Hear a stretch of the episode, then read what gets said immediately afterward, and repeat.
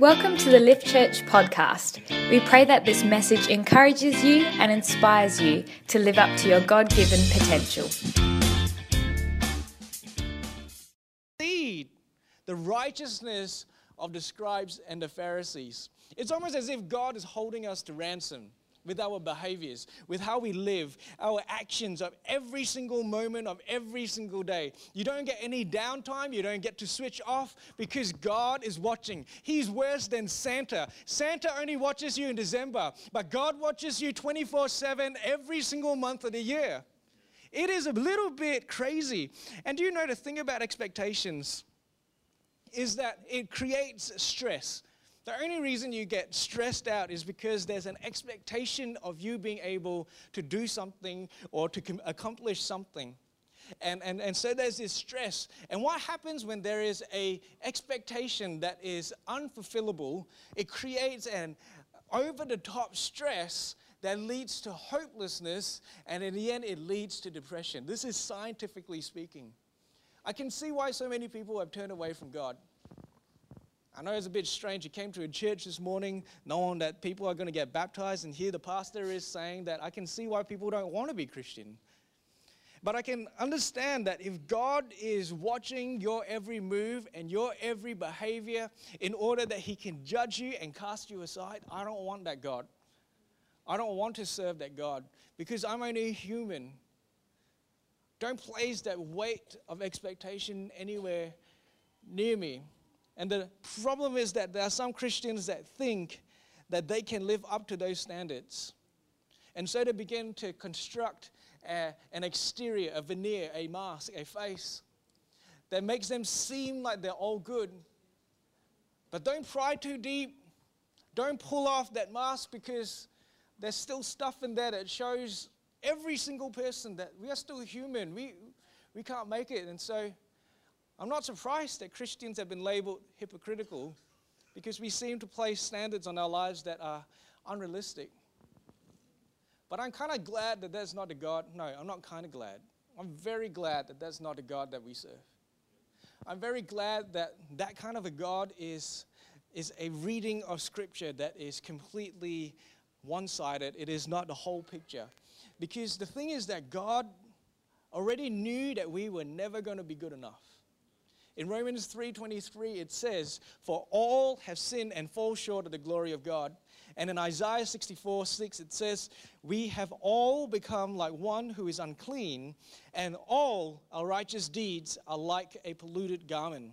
And that's putting it nicely polluted garment. You can go find out what that actually means. I'm not going to say it this morning.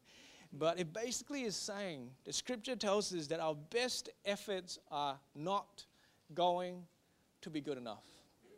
Scripture tells us you've stuffed up and you're not going to be able to earn yourself a place in righteousness. Your actions are never going to measure up to the perfection that God demands. And even Paul, one of the greatest Christians uh, in the Bible and maybe arguably of all time, he says this in Romans 7 For I know nothing good dwells in me. That is in my flesh, for I have the desire to do what is right, but not the ability to carry it out.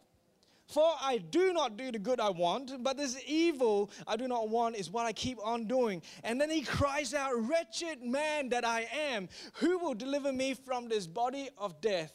If Paul couldn't live up to the standard that was necessary, Paul the apostle, Paul the one who planted church after church, Paul who was credited with bringing the gospel beyond uh, uh, uh Israel, Paul who was actually caught up into heaven and got to meet with God. If Paul Paul couldn't keep that standard, what hope do I have? But Paul himself answers it. He says, Thanks be to God through Jesus Christ our Lord. See, God understands that we are human. God understands that we have this internal mechanism that is corrupted, that desires things that we shouldn't desire, that causes us to act in ways that we shouldn't act.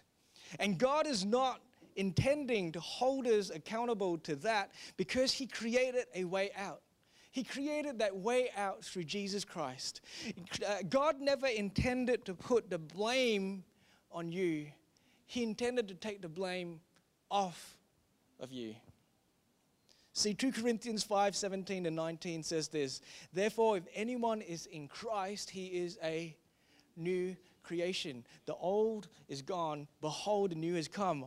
This is from God, who through Christ reconciled us to himself, not counting their trespasses against them. Christianity demands a standard, a standard that only Jesus fulfilled. Jesus came to earth, lived as perfect life, a sinless, blameless life, in order that he could be the perfect substitution for us.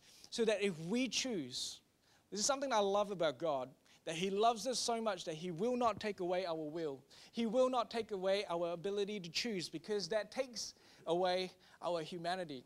So, giving us that choice, He shows us there's another way out rather than the death and destruction that we are all living out. And that is to say, Jesus, thank you for being my substitute. Thank you for taking my place. I accept you as my Savior and as my Lord. And in that moment, I love it because the Bible says that God doesn't just abscond you of your sin, He actually forgets it. Your past doesn't count against you. You're only human.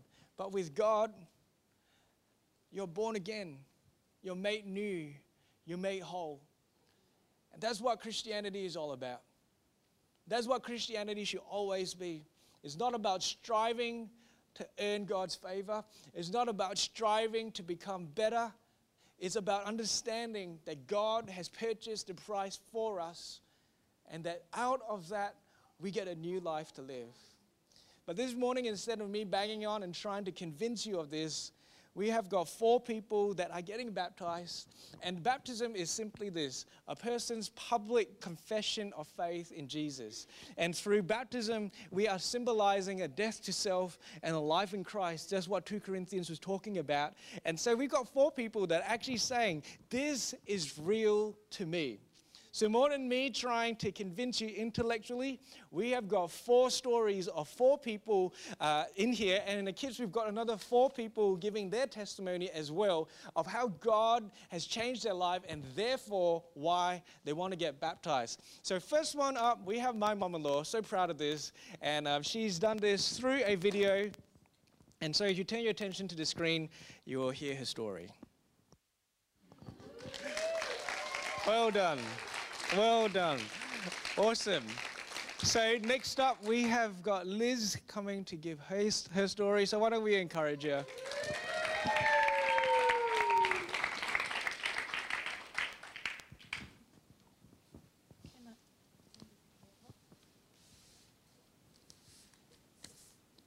Good morning.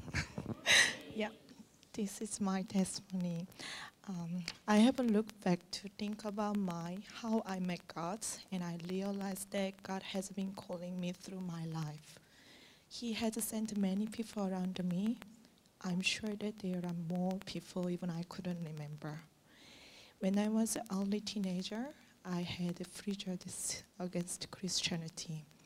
God showed me how much happy and blessed as being a God daughter through my best friend's their belief and faith of him. When I was 16, I felt God's heart is magnificent through my embraced my grandmother, who had converted from the Buddhism to Christianity. When I was 20, it was very tough time. I did not have a passion about my future, think negative way, not interested in making relationship with the people, and no energy to open up myself. That time, God guided me to connect with my another best friends and her friend family. They show me God's unconditional love and care, and they pray for me. I could face with God truly. After I met with Him, positive change in my heart was happened. And started thinking about the creative life and understand and believe He has a plan for us. enjoy listening God's word and worship Him, and gradually open up myself. They are very special memory that God has worked by brought many people around me. Those experience and many strong connection and encouragement with God's family that support me to keep building up strengths of the relationship with God. The connection gradually reduced, and many heavy hurdle that stop me keeps relationship with God to front of me since I have moved into Australia. Losing connection with the church and relationship with God was desert. Inside of me was very thirsty. When I got used to being thirsty, Julie and Matthew introduced me Lift Church. Lift Church remind me my special memory with God and show me being a member of the God's family. I'm so thankful that God led me being family with the Lift Church. I'm happy to share my testimony and I'm happy to be connected with God by this baptism today. Fantastic. Awesome. Well, next up we have Reese. So why don't we welcome him up?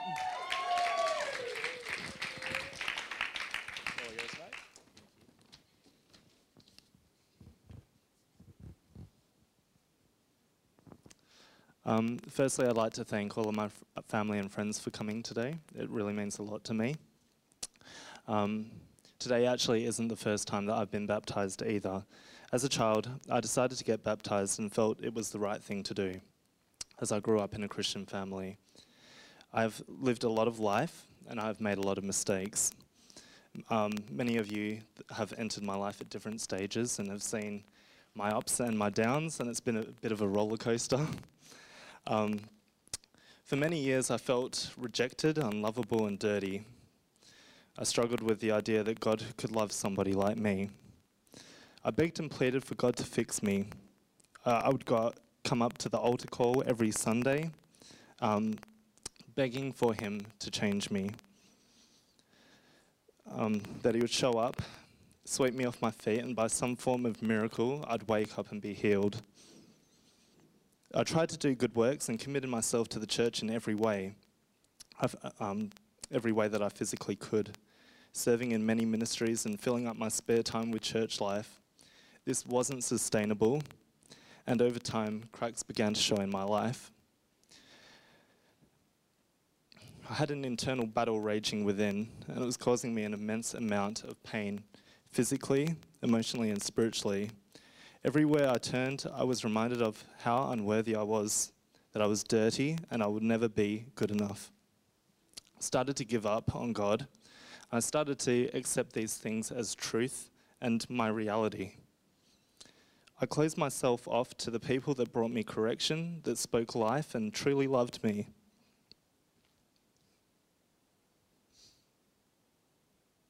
I closed myself off to my friends to my church and to my family, and I wanted to do life on my own.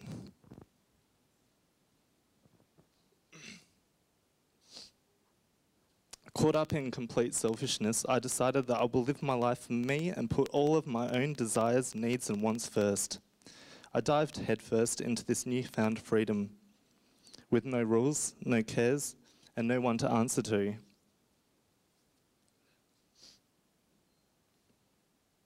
I lived in a delusion, thinking I had finally found freedom. I became further depressed.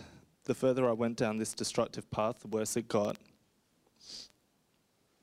I felt like I had every blessing stripped of my life. Over time, my lifestyle started to catch up with me, and everything that I was doing in my rebellion was being blocked. Doors were slamming shut in my face. And I blame my parents for that. they had completely covered me in prayer from the day that I was born. They've been persistent and have never give up, um, they've never given up on me.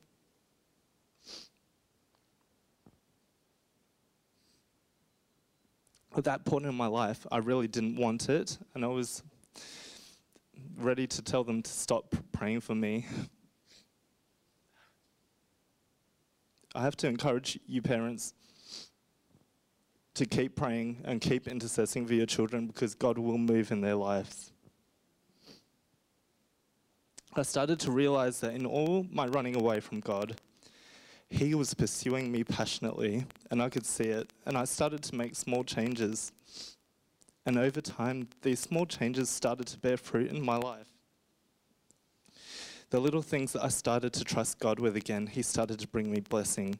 Slowly but surely, my heart started to soften towards God. I started yielding to Him and cutting off my rebellious ways. I started going to church again and began to understand God's unconditional love for me. Last week, Pastor Nate brought a really powerful word that a really powerful word that resounded with me, and it made complete sense for the first time. This was my light globe moment.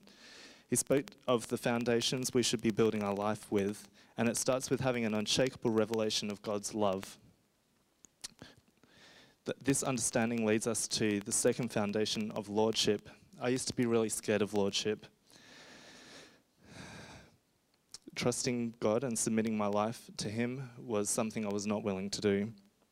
But having a real revelation of His love has stripped all fear away, and making Jesus my Lord and Savior has been my only option.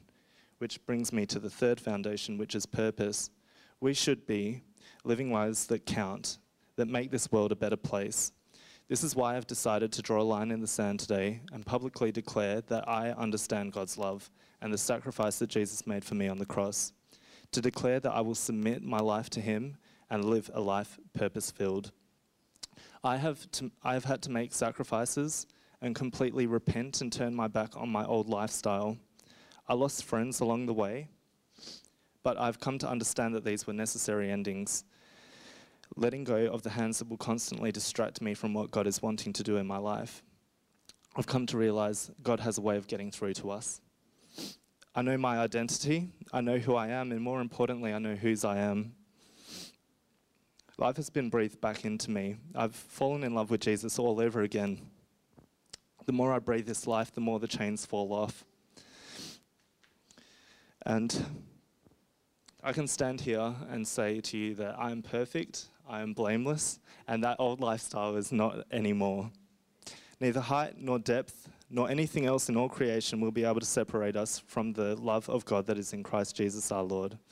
That's um, yeah, one, one of the verses that really has stuck with me along the way. Thank you for listening. Awesome. Last but not least, we have Derek to come and share. Morning, everyone.